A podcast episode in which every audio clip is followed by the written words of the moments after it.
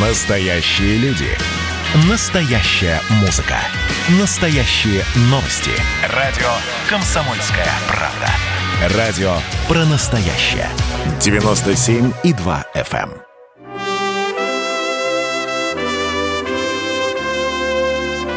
Кто вы, мистер Байден? Тайны биографии нового президента США, экономическая программа и корни ненависти к России –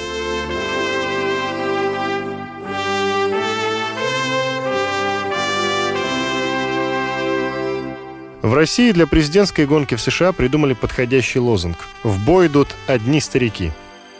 Это недалеко от истины, ведь демократ Джо Байден войдет в историю со званием самого старого президента Америки. Через несколько месяцев ему стукнет 78 лет.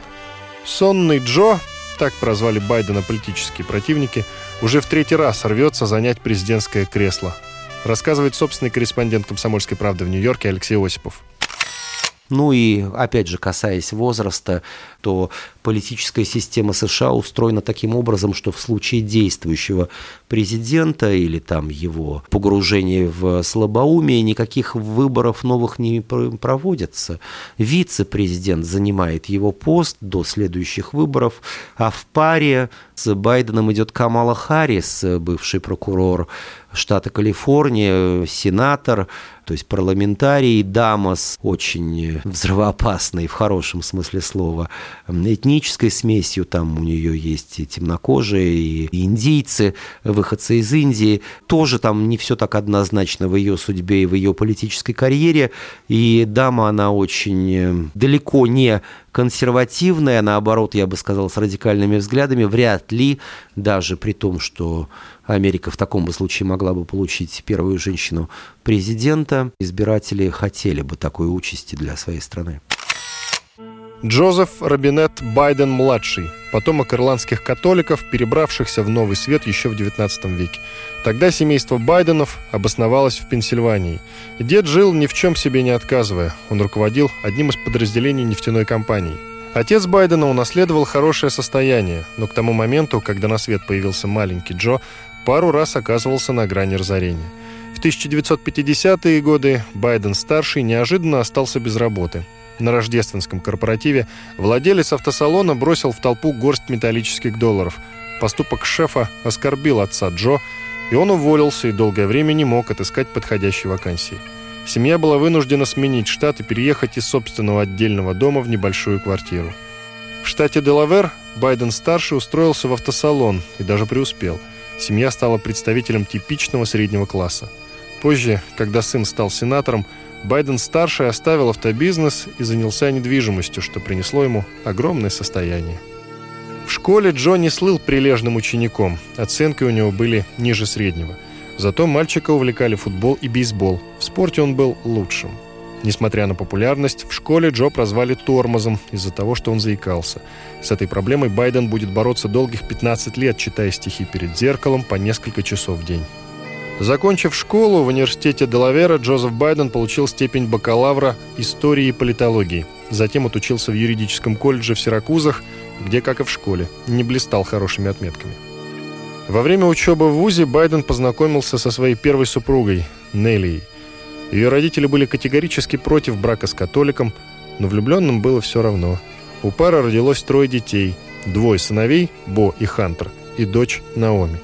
После рождения третьего ребенка Байден пообещал супруге, что непременно станет сенатором, а затем президентом страны.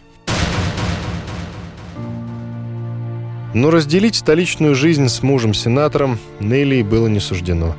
В 1972 году она и маленькая Наоми трагически погибли. Вместе с детьми Нелли поехала за рождественской елкой и попала в аварию. Мать и дочь погибли на месте, а сыновья Хантер и Бо – которые также находились в машине, получили серьезные травмы.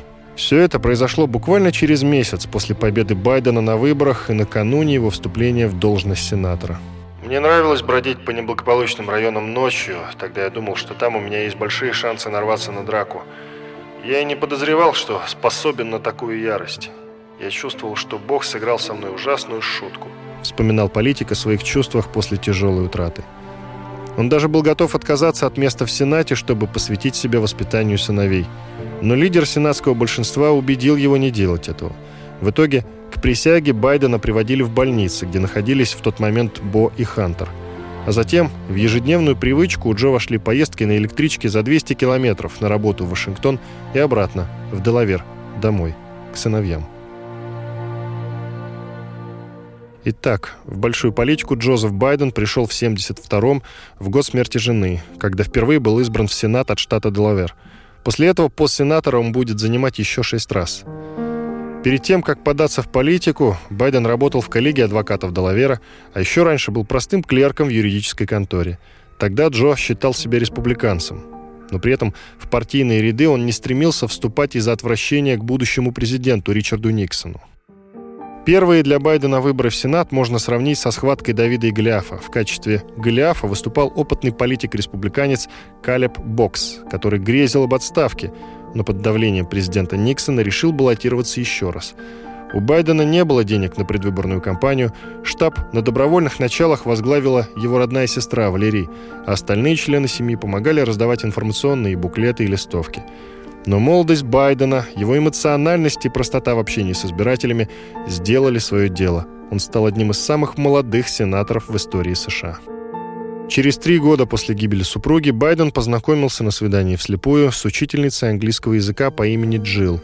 Она и стала второй женой молодого сенатора, с которой он живет до сих пор. У пары родилась общая дочь, Эшли. Имя ей выбрали Хантер и Бо – Именно Джилл помогла Байдену вновь обрести интерес к жизни и политике. Джо частенько брал сыновей с собой в Вашингтон на заседание Сената.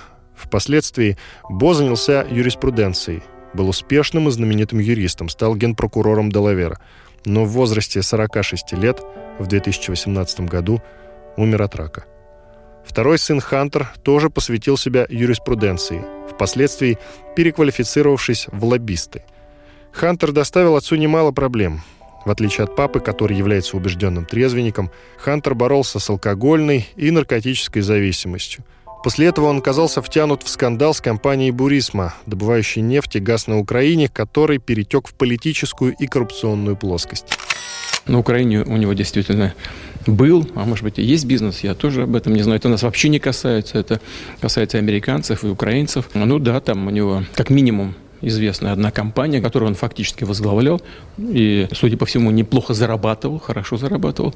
Но я не вижу здесь никакого криминала. Во всяком случае, нам об этом ничего не известно. Ну, работал, зарабатывал. Это компания, которая работала в области добычи нефти и газа. В 2015 году конфликт удалось остановить благодаря тому, что на тот момент Джо Байден, вице-президент США, являлся куратором Украины в Белом доме. Но в 2019 году скандал разгорелся с новой силой и продолжается сейчас. Рассказывает председатель комиссии Совет Федерации по информационной политике Алексей Пушков.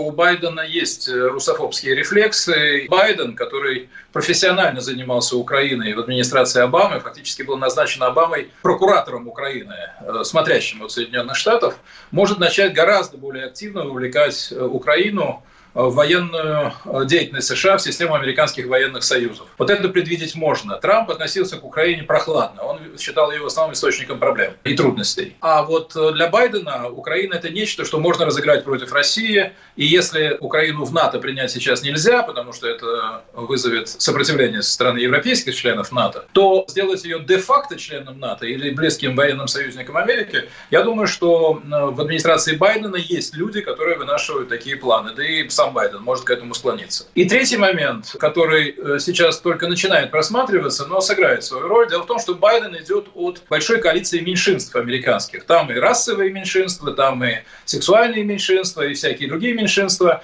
И эта коалиция имеет ярко выраженную э, ультралиберальную идеологию. Вот эта ультралиберальная идеология, носителем ее является э, кандидат в вице-президенты Камала Харрис, которая выступает активно за однополые браки и так далее. И вот здесь я предвижу, что новая американская администрация может одним из направлений своей деятельности сделать распространение вот этих ультралиберальных ценностей на остальную планету с участием международных организаций и так далее, и так далее. И вот здесь, конечно, они столкнутся не с либеральной Европой, которая это проглотит легко, а вот с нами, потому что у нас тут только что в Конституцию был внесен пункт, что брак – это союз между мужчиной и женщиной, и вообще мы страна, которая придерживается ценностей традиционного типа. Вот здесь я предвижу новое направление для возможного и идейного, и политического столкновения с Соединенными Штатами первые годы работы в Сенате Байден уделял внимание вопросам защиты прав потребителей и экологии. Он входил в состав комитетов по внешней и правовой политике. Его даже включили в топ-200 самых амбициозных политиков будущего.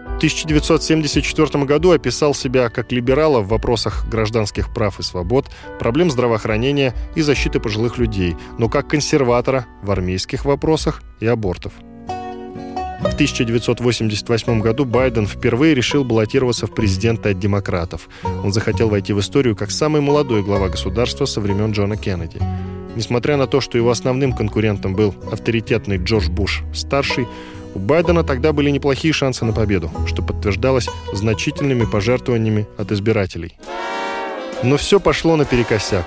Всплыло обвинение в плагиате, якобы Байден украл слова из речи одного из лидеров британских лейбористов – Тут же Джо припомнили его рассказы о якобы отличной учебе в колледже и университете. Количество сторонников таяло, и Байден снял свою кандидатуру. После неудачной попытки покорить Белый дом у Байдена обнаружились серьезные проблемы со здоровьем. В 1988 году врачи диагностировали у него две аневризмы в мозгу, которые пришлось экстренно удалять. Продолжение через несколько минут. Карьера Байдена – лоскутное одеяло из белых и черных квадратов. В начале своего политического пути он выступал за расовую сегрегацию в школах, за что впоследствии получил обвинение в расизме. В 90-е годы Байдена считали еще и ярым гомофобом. Он был противником однополых браков и неоднократно продвигал законы, запрещающие гомосексуалам служить в армии. Свои грехи политик принялся замаливать в период президентства Барака Обамы, который призвал его на пост вице-президента. Байден отстаивал права афроамериканцев, лично женил пары геев и активно поддерживал вывод войск из Ирака. Не миновали политика обвинения в домогательствах. Ему ставили в вину нездоровую любовь обнимать молоденьких девушек на мероприятиях, целовать их и даже нюхать волосы. За это Байдена прозвали «странный дядюшка Джо». Было и обвинение в сексуальном насилии но неопровержимых доказательств так и не нашлось. В 2008 году он вновь решил баллотироваться на высший государственный пост. Тогда Байден был уверен, что находится в лучшей форме для того, чтобы руководить страной. Демократ акцентировал внимание на своем опыте во внешней политике. С 1997 года он был членом Сенатского комитета по международным делам и дважды становился его председателем. Но и тогда его шансы на победу были невелики, и его с легкостью опередили коллеги-конкуренты Барак Обама и Хиллари Клинтон – но провал очередной предвыборной гонки стал хорошим плацдармом для дружбы между Байденом и Обамой. Будущий глава государства тогда по достоинству оценил таланты Джо и предложил ему пост вице-президента. Рассказывает председатель комиссии Совета Федерации по информационной политике Алексей Пушков. Байден не раз выступал с весьма агрессивными заявлениями в адрес России. Я лично слышал два его выступления на конференции по безопасности в Мюнхене, где он отмечался на российской теме и оба раза очень жестко и нелицеприятно в наш адрес. Недавно последнее его заявление телеканалу CNN, что главным врагом Соединенных Штатов на мировой арене является Россия. Я бы не стал к этим словам относиться легкомысленно. Я считаю, что они отражают определенный настрой. Должность вице-президента подчас неприметная и довольно скучная. Но Байдену удалось активно участвовать в формировании внутренней политики государства и даже самостоятельно решать внешнеполитические вопросы, не принимая во внимание потуги Хиллари Клинтон, бывшей в ту пору госсекретарем США. После ухода из Белого дома Байден получил место в университете Пенсильвании. Формально он ушел из политики, но продолжал выступать экспертом в области международных отношений. В бытность сенатором Байден считался одним из самых бедных парламентариев. Чтобы сыновья смогли учиться в университете, он был вынужден взять кредит. Во время нынешней предвыборной кампании Байден неоднократно заявлял, что так и не разбогател за несколько десятилетий в политике, но не акцентирует внимание на том, что стал зарабатывать приличные деньги после ухода с госслужбы. Миллионы ему приносят написание мемуаров и гонорары за выступления и лекции. Но Байден скромничает и по-прежнему называет себя Джо из среднего класса. Глава государства, который до президентства написал несколько мемуаров, не может не вызывать опасений. Рассказывает глава издательского дома «Комсомольская правда» Владимир Сунгоркин. Байден в январе, наверное, да, должен войти в строй. Но все-таки состояние его головного мозга его постоянные какие-то опереточные совершенно ситуации, которые с ним возникают. То он родных внуков путает, то дочку не узнает и так далее. Вот за это страшновато. Демократия демократия, институты институтами, но президент страны похожий на такого совершенно опереточного старичка из кинокомедии. Вот это вот как-то страшновато похоже на то, что это будет такая аппаратная работа. Но аппарат там тоже соответствующий. Мы даже вспомнили Константина Устиновича Черненко, он чем-то его мне напомнил, во всяком случае. Это один из таких же примерно опереточных лидеров Советского Союза, который тоже был очень плох, когда его Политбюро сделало главой Советского Союза. Представляя свою экономическую программу, Байден объявил, что в случае победы добьется возвращения в США производственных цехов ключевых американских компаний – Трамп уже раскритиковал плагиат конкурента, назвав программу Байдена нереалистичной, местами даже опасной для США. Еще более кратко выразились многочисленные эксперты, считающие, что Байден просто вернется к политике Барака Обамы. Ключевым пунктом в программе стоит план по восстановлению мирового лидерства США, которое, по мнению демократов, было утрачено во время президентства Дональда Трампа. Байден запугивает. Мир сам себя не организует. Если мы не будем заниматься формированием норм институтов, регулирующих международные отношения, то образовавшийся вакуум наверняка заполнит какая-нибудь другая страна. Мой внешнеполитический курс вернет Америке главную роль. Главная роль заключается преимущественно в распространении демократии по миру. А это, согласно предвыборной программе Байдена, возможно осуществить за счет увеличения финансирования неправительственных организаций, работающих в разных странах. Поэтому демократ подверг критике власти Турции, Филиппин и Саудовской Аравии за склонность к недемократическим и антилиберальным ценностям и авторитаризму. «Мы Соединенные Штаты Америки, и мы демократов не жалуем», напомнил Байден и пообещал прибегать к военной силе во внешней политике только для защиты жизненно важных интересов Вашингтона. Вместе с тем он заверил, что завершит боевые действия на Ближнем Востоке и в Афганистане и выведет большую часть военного контингента из этих регионов.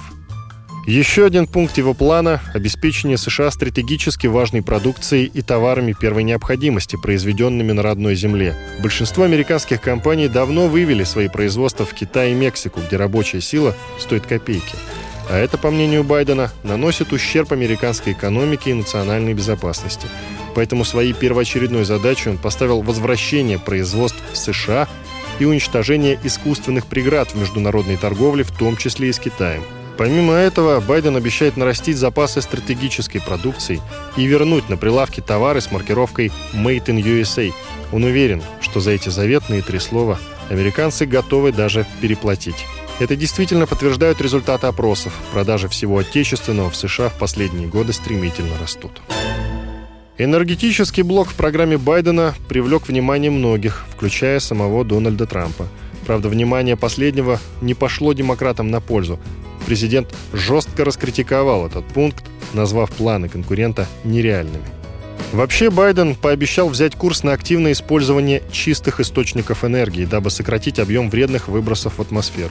Для этого необходимы масштабные инвестиции. Планируется, что будет развернута целая кампания, в которой будут прописаны жесткие меры, в том числе и судебные, для борьбы с предприятиями, загрязняющими окружающую среду. Помимо этого, демократ призывает ввести ограничения для корпораций, добывающих нефть и газ. Трамп на это намекнул, что цена на энергию в таком случае повысится, а большинство рабочих мест в американском нефтегазовом секторе экономики будет сокращено. До этого действующий президент США раскритиковал планы Байдена вернуть Вашингтон в Парижское соглашение по климату. Трамп уверен, что это ударит по американской промышленности и никоим образом не поможет экологии. Вместо этого выиграет Китай. В отличие от Трампа, Байден выступает за продление целого ряда международных соглашений. Во-первых, он заявил о необходимости продлить с Москвой действие договора о сокращении и ограничении стратегических наступательных вооружений СНВ-3. Срок действия этого договора истекает 5 февраля 2021 года. Комментирует политолог Георгий Бофт. Я думаю, что угроза э, со стороны Байдена, как ад и кошмар для российско-американских отношений, она преувеличена. Во-первых, ад и кошмар уже, в принципе, присутствует. Наши отношения практически на нуле. И существенно хуже, они могут стать только если не перерастут в открытую войну. Чего могло случиться равно как и при Трампе, поскольку он человек импульсивный. Ну и второй пункт – это то, что антироссийские санкции тоже имеют свой предел, и этот предел практически уже достигнут. Более того, у Байдена есть определенный опыт переговоров по ограничению стратегических вооружений, и он выступал за продление договора СНВ-3, причем на 5 лет автоматически.